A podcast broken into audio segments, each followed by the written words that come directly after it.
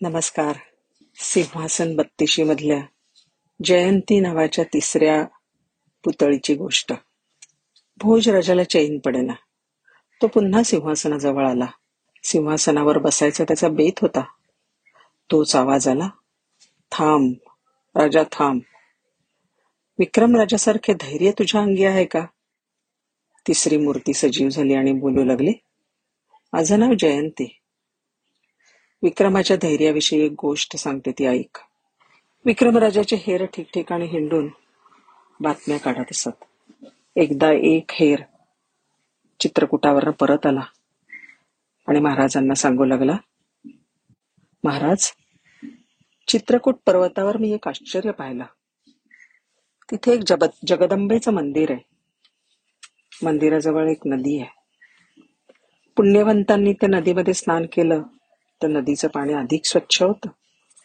आणि पापी माणसाने स्नान केलं तर पाणी एकदम गढूळ होऊन जातं. या मंदिरामध्ये एक ब्राह्मण अनेक वर्ष तप करत आहे पण देवी त्याच्यावर कृपा करत नाही. हेही आश्चर्यच आहे. महाराज आपण हजार प्रकार पाहिला तर आपल्यालाही आश्चर्य वाटेल. राजाचं कुतूहल जागृत झालं. राज्याची व्यवस्था लावून तो एकटाच चित्रकूट पर्वतावर हेरानी सांगितलेल्या माहितीप्रमाणे गेला. तिथली नदी मंदिर बघून खूप त्याला प्रसन्न वाटलं. नदीत तो स्नानासाठी उतरला आणि नदीचं पाणी स्फटिकासारखं झालं. आपण पवित्र आहोत हे समजून त्याला आनंद झाला. नंतर तो मंदिरात गेला आणि देवीचं दर्शन घेऊन तिथे जप करत असलेल्या विप्राला विचारलं विप्रवर्य आपण किती काळ तप करत आहात? ब्राह्मण म्हणाला महाराज माझ्या लहानपणापासून मी इथे येऊन नित्य तप करतोय. देवीची स्तोत्र म्हणतो कंदमुळे खाऊन राहतो. तीन तपांवर काळ लोटला म्हणजे छत्तीस वर्ष. अजून मला काही देवी प्रसन्न झाली नाही. विक्रम म्हणाला मी पण तुझ्यासाठी जप करतो. आपण दोघं मिळून देवीला आळवूया. जगदंब जगदंब. असा जप करायला लागला. दोन तीन दिवस गेले. आणि राजाच्या मनात विचार येऊ लागला.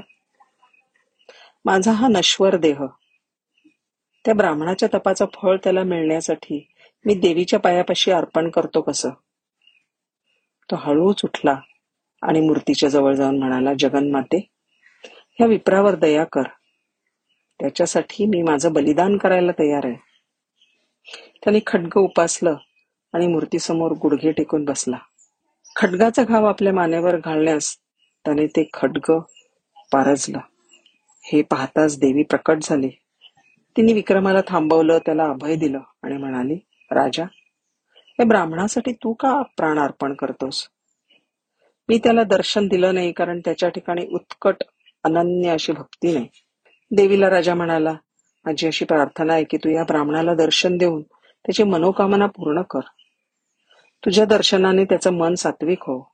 देवी म्हणाली तथाच तू मी त्याला दर्शन देते पण लक्षात ठेव. न काष्ठे विद्यते देव न पाषाणे न मृण्मये. भावे हि विद्यते देव तस्मात भावो ही कारण. देव हा लाकूड दगड माती यांच्यामध्ये नसतो. मूर्तीत नसतो. देव म्हणजे जसा भाव असेल तसा आणि तिथे असतो. म्हणून देव प्रसन्न होण्यासाठी सद्भाव हेच कारण आहे. तिकडे तो विप्र डोळे मिटून जप करत होता. त्याला देवीचं दर्शन घडलं. तिच्या तो पाया पडला. देवी म्हणाली तुझी इच्छा पूर्ण हो. आणि देवी अंतर्धान पावले. त्या ब्राह्मणाने विक्रमाची प्रशंसा केली. राजा म्हणाला लोकांची अडलेली कामे पुरी करण्यातच मला धन्यता वाटते जयंतीपरी भोजराजाला म्हणाली राजा तुझ्या अंगी दुसऱ्याच्या भलासाठी आपला प्राणही देण्याचं धैर्य असेल तरच तू या सिंहासनावर बैस. राजा शर्मिंदा झाला आणि तिथून निघून गेला. जयंती पुन्हा मूर्तीरूप झाली. धन्यवाद.